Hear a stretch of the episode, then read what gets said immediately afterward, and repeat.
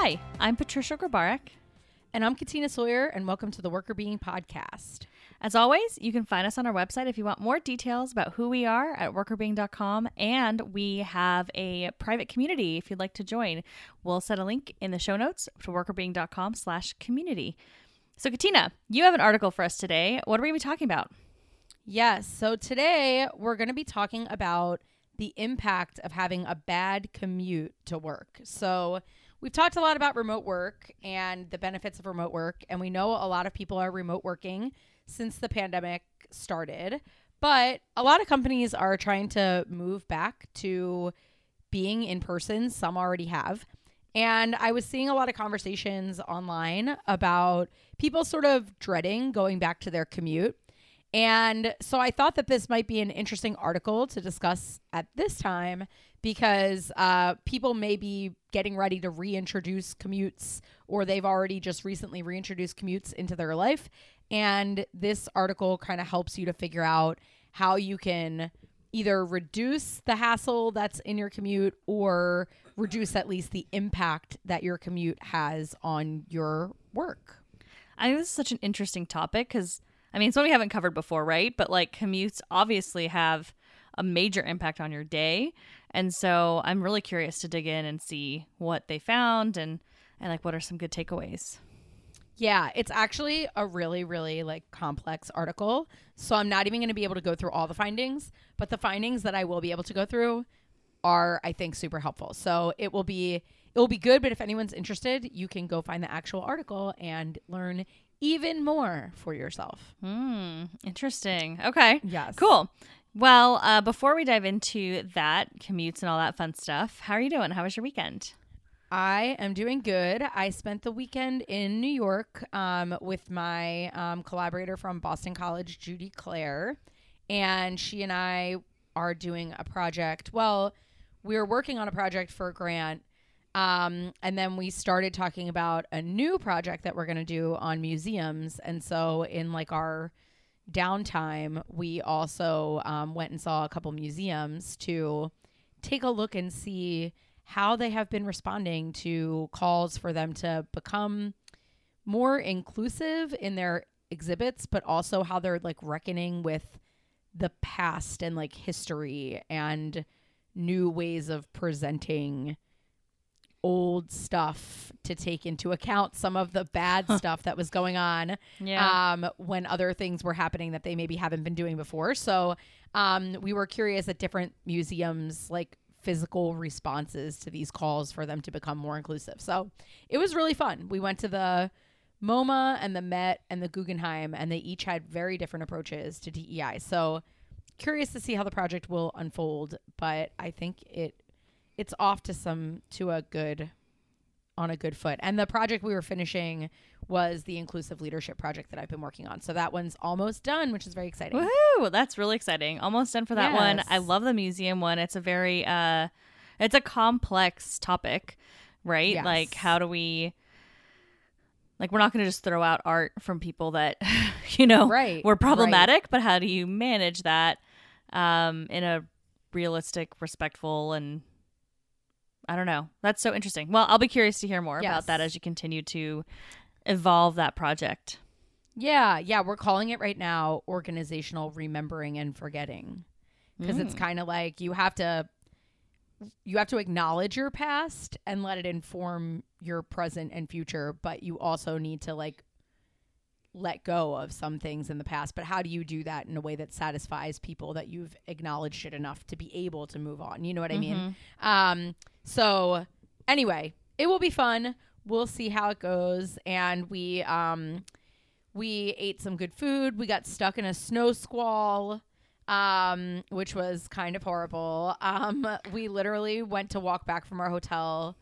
Um, like we were like two miles away, and we decided to walk instead of um Uh-oh. take an Uber. and literally, five or ten minutes into our walk, from the time that we were about two minutes away from our hotel, it was this like insane snow squall with like crazy winds and like snow blowing in our faces. And it literally only lasted the period of time that we were walking.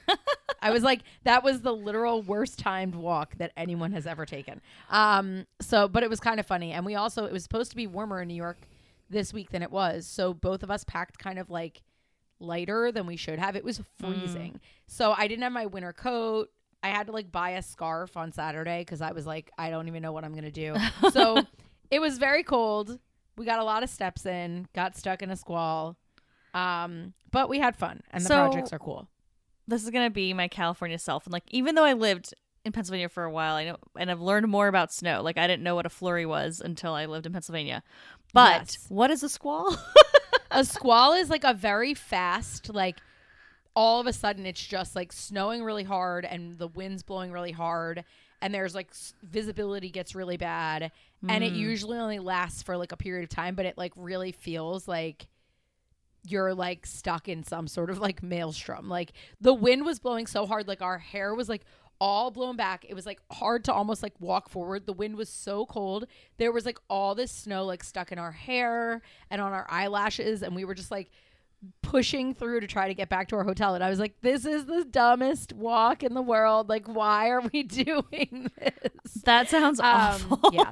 It was kind of awful. And then literally we were like 2 minutes away from our hotel and it stopped and we were like oh it truly only squalled while we were walking and then that was it. So yes Wow. that's what a squall is. Don't feel bad. I feel like it is kind of a weird word.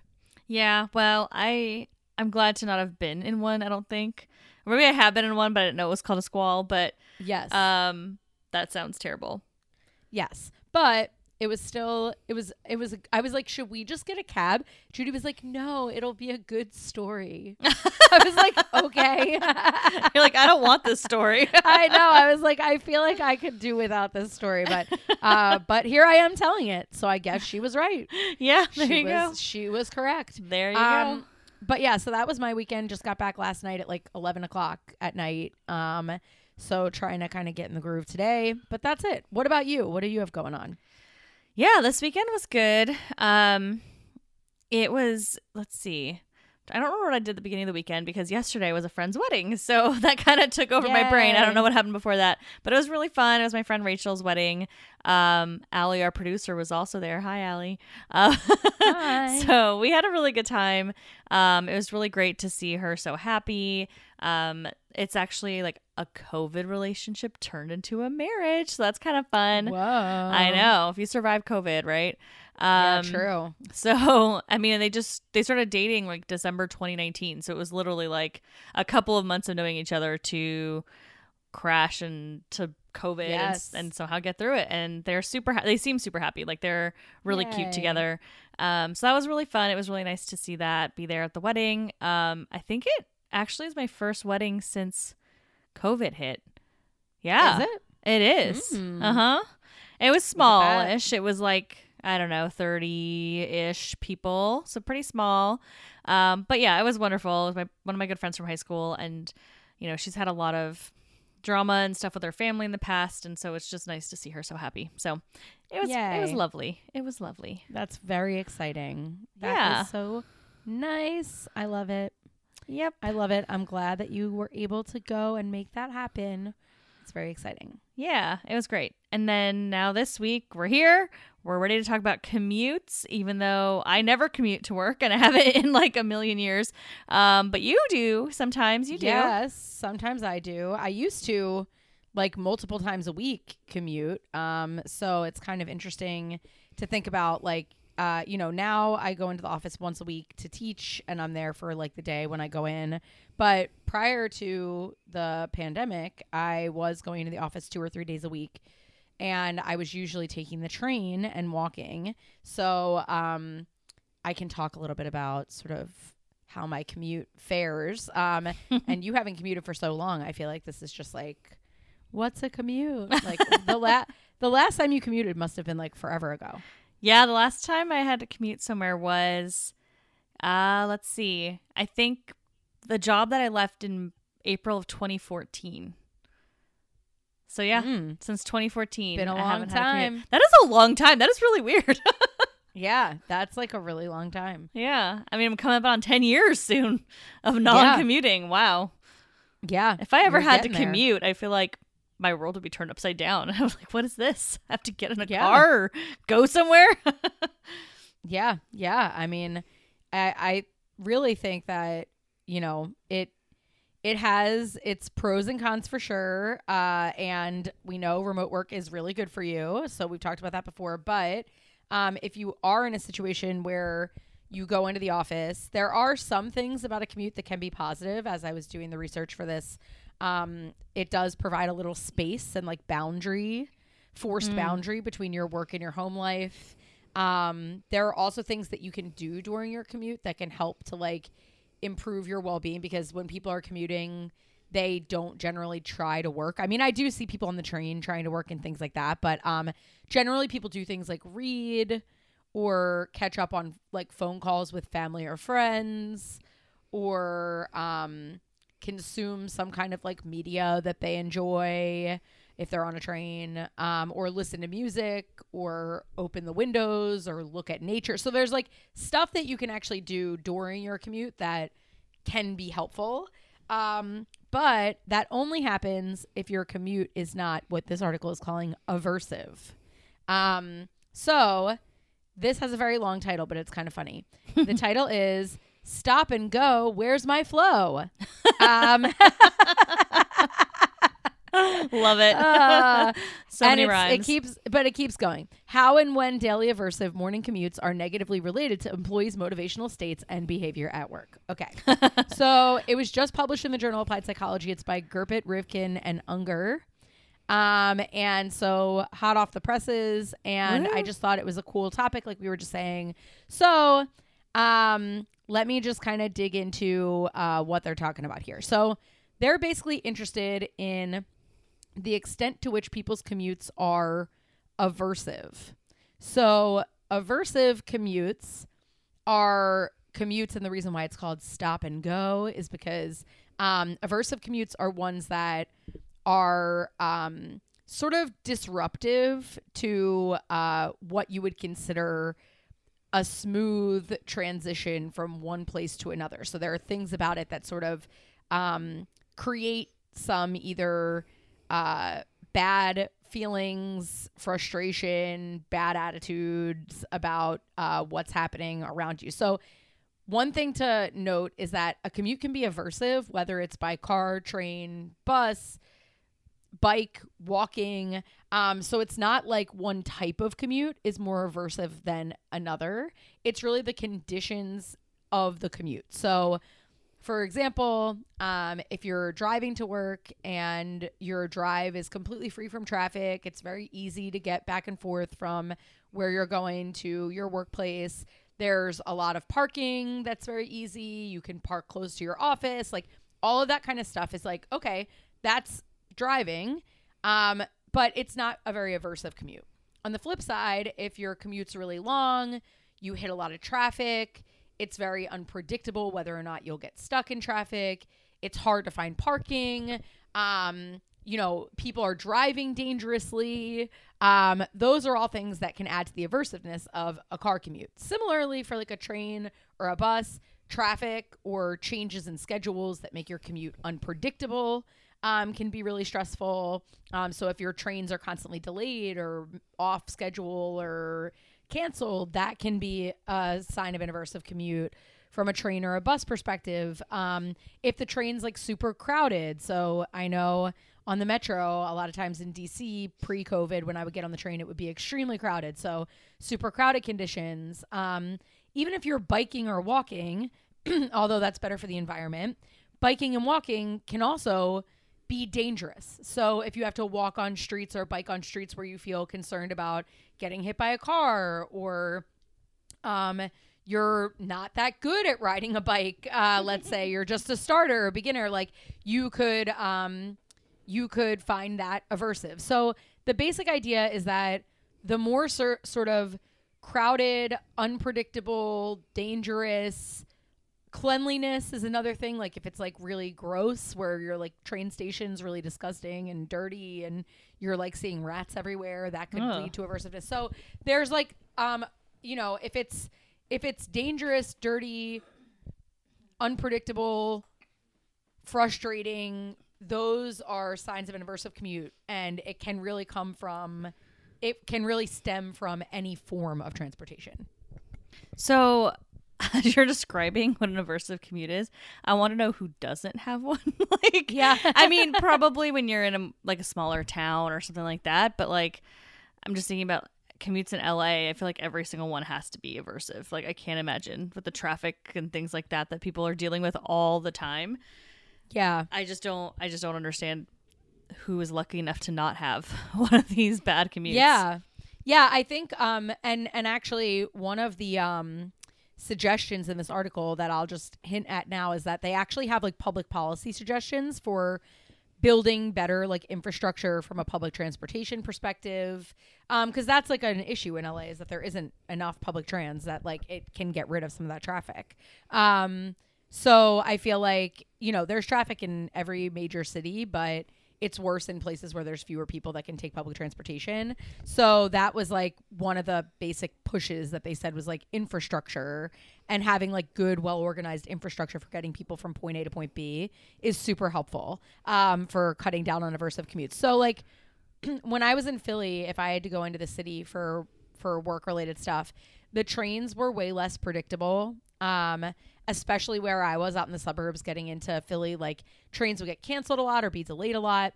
And that was really stressful. So, you know, you're trying to get somewhere and all of a sudden you find out your train's canceled and the next one's not going to be there for an hour. So, a lot of the time you'd have to try to plan to get like go into the city two trains ahead in case one would get canceled, you know? So, I feel like those sorts of things were stressful, but my commute in into the office to Villanova, which was near my house, was, you know, 10 minutes, never traffic, easy parking outside my office. So generally, that wasn't stressful. So even though it would seem like driving versus train should be more stressful, it actually wasn't for me. Um, and uh, and now uh, in DC, when I was taking the metro, I walk like a little more than a mile and then get the train. I will say that um, you know the walk can be nice, although it is time consuming to get back and forth. Um, and there's no parking at the train, so you have to walk. So you have to plan enough time to walk, which means that if you're running a little late, sometimes your walk can be like a little stressful because you want to get there. But the trains generally run on time. They run very frequently, so even if you miss your train, you're only like 10 minutes behind where you need to be. Um, so I feel like from that perspective, the train's pretty easy. I'm not on the train for very long. The train lets me off only a couple blocks from my office. So I feel like all of that's very easy. But um the trains get pretty like um isolate, like desolate. No. Um Empty. not populated, empty. um yes.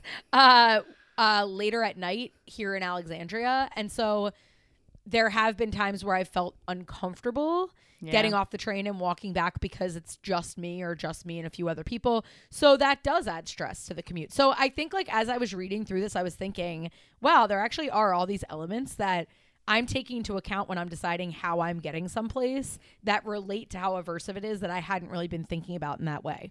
Yeah. I mean, yeah, it sounds like there many of your commutes have some sort of stressor associated with them that you've had, like of the commutes you've just described, right? Like Yeah. the Villanova drive is the easiest one, but everything else has some factor that could make it uncomfortable or challenging or difficult. So again, I ask who is having these non-aversive commutes for the most part.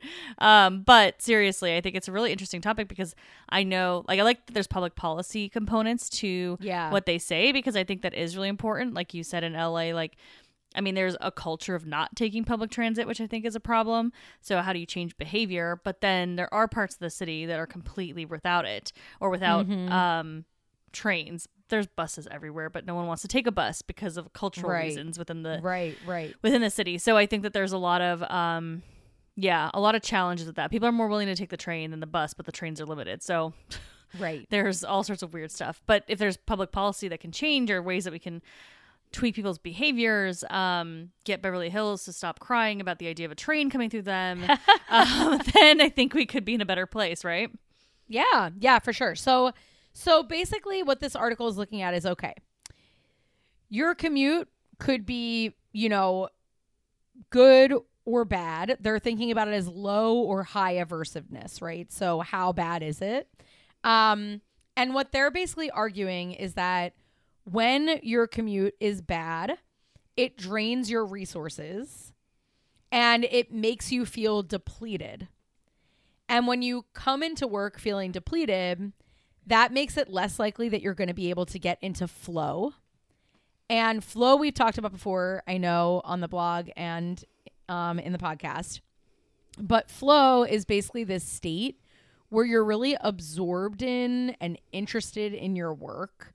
Um, and so flow is really important actually for being able to um, perform well on the job um, because you really feel like your activities and your thoughts are running really fluidly and smoothly. And um, it just helps you to sort of like you can think of it like wheel grease. Like when you're not in flow you're kind of like grinding gears. When you're in flow everything's just moving um, the way it's supposed to be smoothly and you're really absorbed in what you're doing um, and so the idea is and i'll i'll talk a little bit more about why that's important but they're basically saying that if your commute's bad you're going to enter into your workday being more depleted of energy um, cognitively. That will keep you from being able to get into flow. And then that will decrease your work engagement and decrease your performance um, as well as your willingness to help out um, in the workplace. So, flow has these consequences for you that you don't want to mess with, which is like, how much am I engaged in my work and how well am I doing? And also, there's a piece here that sounds like I'm not sure if they covered it or not, but you know, if you're using your resources, that's obviously going to make you feel tired too, right? So we're not just yeah. dealing with like, I'm not going to be able to do my job as well because I can't focus and flow through my day, my work very easily, but I'm also probably tired. Yeah. Yes. Absolutely. So, um, and they and they didn't measure that, but I'm positive that that's part of it. Is that um, they talk about the resources that it takes, like you're on your morning commute, you're frustrated, and I'm sure many of you have been through this before where you're running into all these frustrations, you're in traffic, you're like yelling at people, right? Like things are happening and by the time you get to work you feel like, "Oh my god, like I've already accomplished something." Before I even started my workday, I feel like I need a break after just getting here, right?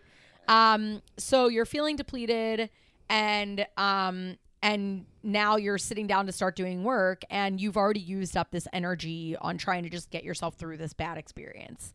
Um, so basically, they're hypothesizing that the aversive morning commute makes you more depleted, which makes it less likely that you'll be able to get into flow because you won't have like that energy to really like engage with your work or be enthusiastic about your work in a way that really gets the wheels turning. And that will decrease your engagement and your performance. Um, and so, be, because there's a little bit more complication to these findings, I'm just going to throw out there now that they did this across two studies and they were experience sampling studies, which, as we talked about before on the podcast, are studies where on a daily basis, each person gets multiple surveys and they're actually able to look at, okay, morning one, did you have an aversive commute? Afternoon one, were you in flow? End of day one, were you engaged? How did you perform? Right.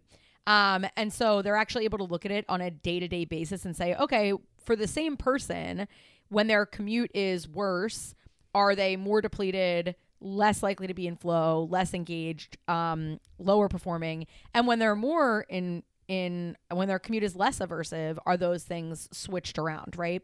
So it's a really powerful way of looking at relationships because you can actually see how controlling for all the other stuff because it's the same person in the same job etc the only thing that's really varying across the course of that time is the commute aversiveness. It helps you to really like parcel out the pure relationships between the thing people are interested in and the other like cascading effects that happen over the course of a day yeah so it like really just helps you hone in on right. what is causing this the per- person's change in behavior etc yes so bringing together findings across two studies, they found support for that. So your commute's bad, you're more depleted, you're less likely to get in flow, and that actually has implications for your work engagement and your performance. So we really want to do something about the fact that people might have bad commutes. So obviously, one way of coping with that or dealing with that is to actually take steps as an employer to decrease the crappiness of people's commute, right? So they suggest that maybe you can allow employees flexibility in when they come in and when they leave so that they don't have to be in rush hour traffic, for example. Um, or you can allow people to have like, um, you know, a blackout period of time when they're on their commute because something else that can be frustrating is okay, you know, you can come into the office by nine, but I still need you on this call at eight. So while you're driving, I expect you to be like on a call or whatever. To actually say like during the commute time, we don't expect people to be actively working or answering emails, etc. Like letting people use that time to at least if they're um, you know, going to be trans like, you know, getting themselves back and forth that they can really focus on what they need to focus on and not have divided attention which can also be depleting. Um, and then they also talked about the public policy of decreasing the aversiveness of commutes by like decreasing actual like traffic within the city um, or increasing the availability of public transportation. So they talk a little bit about this direct effect of like one thing you could do is just try your best to make sure that employees commutes are not terrible um, but there are a couple other things that they also tested in the model that can help too. But that that's one just kind of shout out of from the basic model they tested what they suggest that employers might do. I think that makes a lot of sense. I think that flexibility is really important. Um, I think maybe don't make people be on calls, especially when they're driving. Like, yes. we don't want to. I mean, I- increase in accidents can happen from things like that and those types of expectations. There's a lot of reasons not to do that.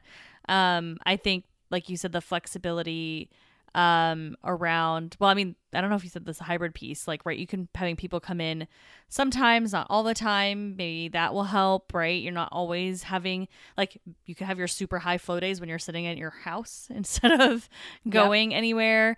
Um there's also i think something that you didn't mention is like actually helping support people to move closer to an office right? Um, yeah. That's not always possible, of course, right? Like usually there's two people working in um, like a couple, right? So you're gonna if you're like in a dual income household, the other person might be commuting in a different direction. Um, but there might be situations where people are not living somewhere because of affordability.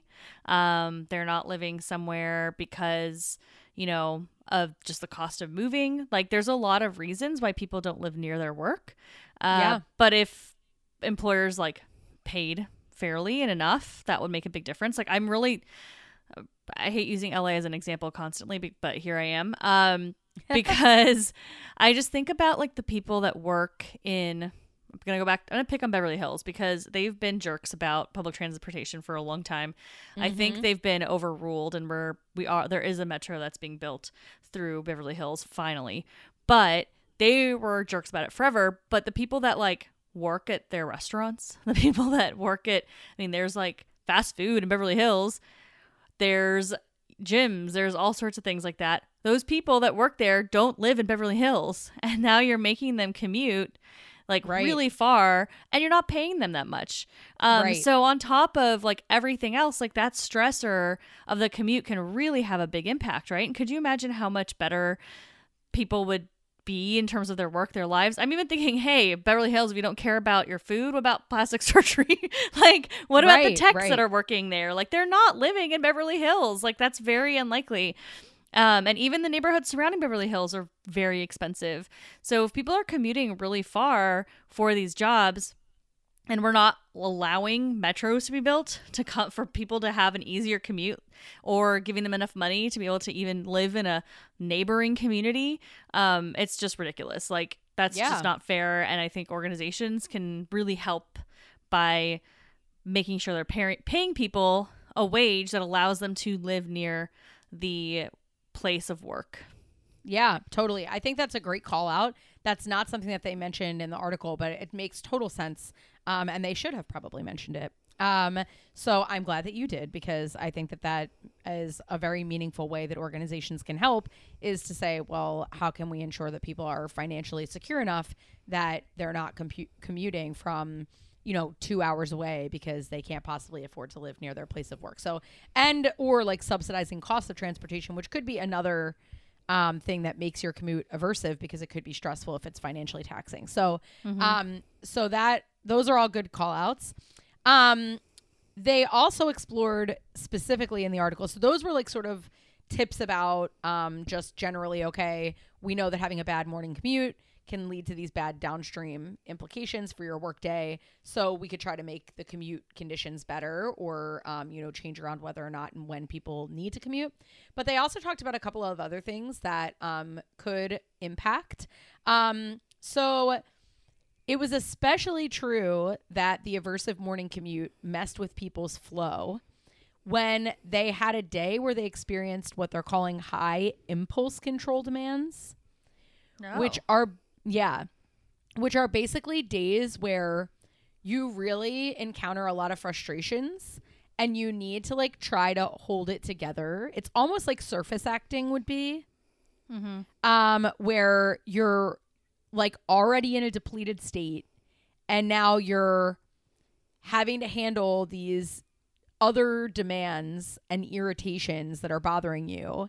And what you'd really like to do is just tell the person how you actually feel. Like, there's this annoying person, and I really just want to tell them off, but I have to be nice to them. Or, um, there's this really frustrating process at work that I have to deal with, and it's not working the way I want it to. And I have to like hold together my frustration. I can't get angry. So, um, this idea of having encountered frustrating people, processes, etc., and having to like really monitor your behaviors so that you like remain polite or don't lose your temper or whatever. Um, are days where you have high impulse control demands.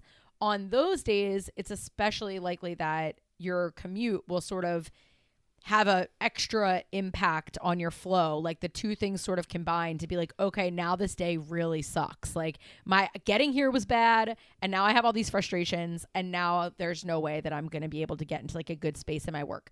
So they did find support for that idea and one thing that they talked about was how managers can try to talk with their employees about daily hassles that they're encountering and find ways to sort of eliminate those hassles to the extent that they can to make it less likely that if employees do have a bad commute, then they don't come in and they're immediately facing a million like otherwise fixable frustrations that are also in their way. I feel like that's a good tip for every job in general, right? Yes. Whether or not you have a bad or good commute, like those little hassles are going to disrupt you regardless, right? Um, so we should be doing that anyways to make sure that people have um, a day at work where they can actually like feel okay being there, Mm-hmm. not be frustrated with like stupid little things. I can think of so many times in my career where I've had days where it's just like I can't get anything done because everything is exploding for no reason. Nothing important is exploding, but a bunch of stupid little things are. And now I have to deal with that, or this person is like harassing me about something that I don't need to be doing right now. Like, it's not my priority, it's their priority. Like, all those little things add up so fast and can just completely derail your day for no good reason. And then I can't even imagine, like you're saying, if you come in already tired from a terrible commute, you've been driving for two hours and there were like, as an accident on the road and, you know, you were in stop and go traffic for a while and whatever. All those things add up. And then I mean, how can you be expected to do anything productive? Yes. Yeah. So that's basically what they were saying is that um, if you can't decrease the frustration that someone has faced before they get to work, then at least you can try to decrease the frustration they face at work. And one of the things that they said was, um, you know, basically asking people like after they're when they get into work, like, how was the commute in? And if they say like, you know what, I, and like encourage them to be honest and being like, you know, it was really bad saying something like well what can i do to help you like have a smoother day from here on out? to see if there's anything that can be done right away to sort of eliminate some frustration or whatever. So they kind of also suggested being like recognizing that commutes can be frustrating and kind of asking how things went and then seeing if you might need to give someone a little extra help. I also wonder if it couldn't be like a practice too, like when people come in, they can take a 15 minute break right away, right? right Go sit in like a break room or whatever, have a cup of coffee, like just to yourself calmly before you jump in. Could also just be Yeah. a pretty easy tactic to help with some of that. Yeah, totally. I think that that makes perfect sense.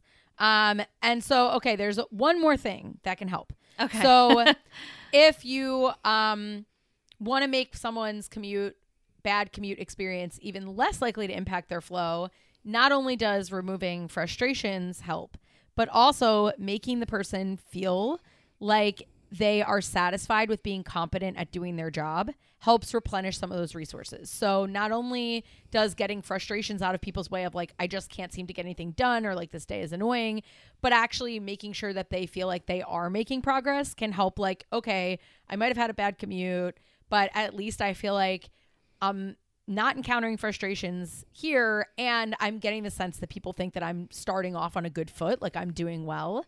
So if hmm. you can help employees to feel like they're doing well at their job by providing them feedback, making sure that they have like the skills and tools that they need to do their job that day, etc., that can also help to rebuild some of the resources that people have lost in their commute and help them to like actually end up getting in flow even if they didn't start off their day on a good foot.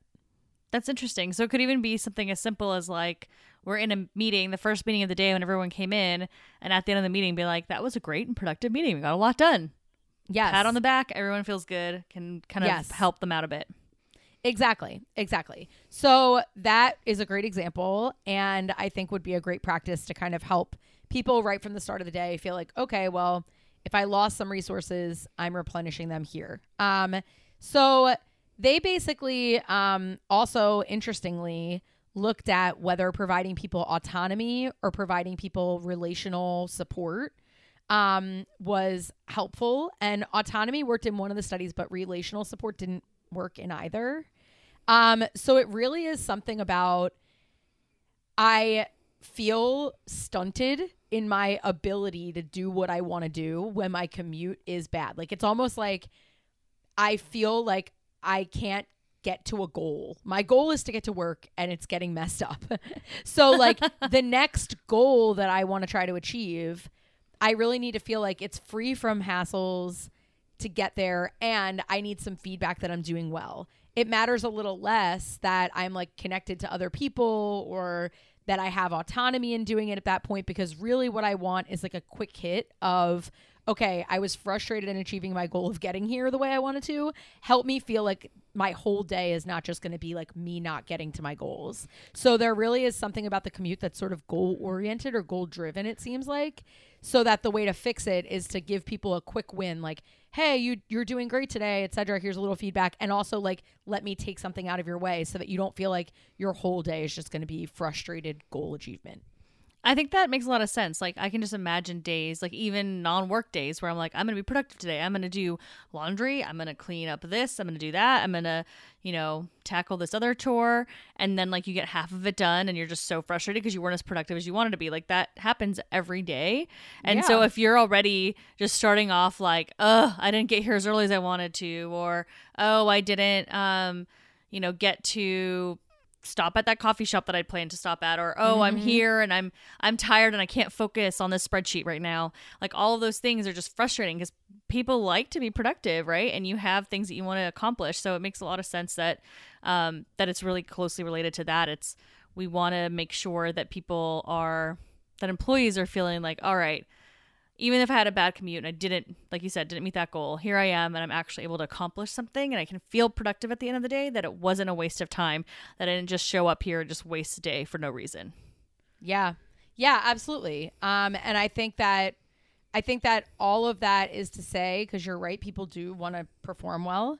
So if you know that your employees are facing these challenges on the way into work and you're a manager, just asking people how their commute in was. Um, if you realize that the same person saying their commute was bad over and over again, um, trying to maybe figure out a way that they can avoid some of the bad things on their commute could be helpful.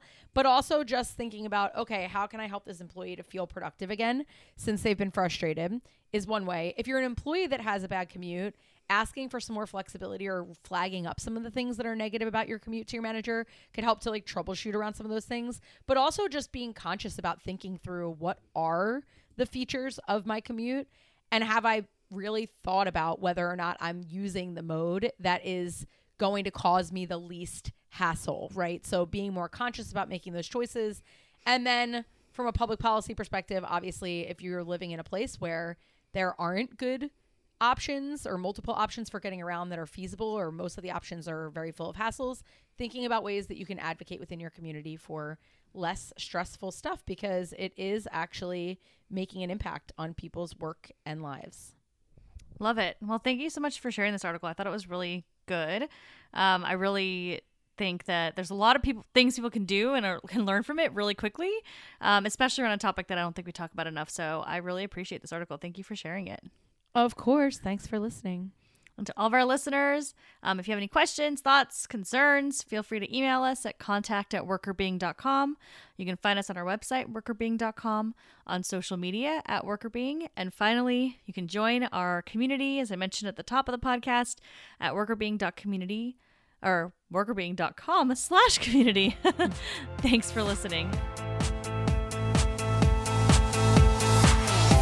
The Workr Beeing podcast is hosted by us, Patricia Grabarek and Katina Sawyer, and produced by Allie Johnson.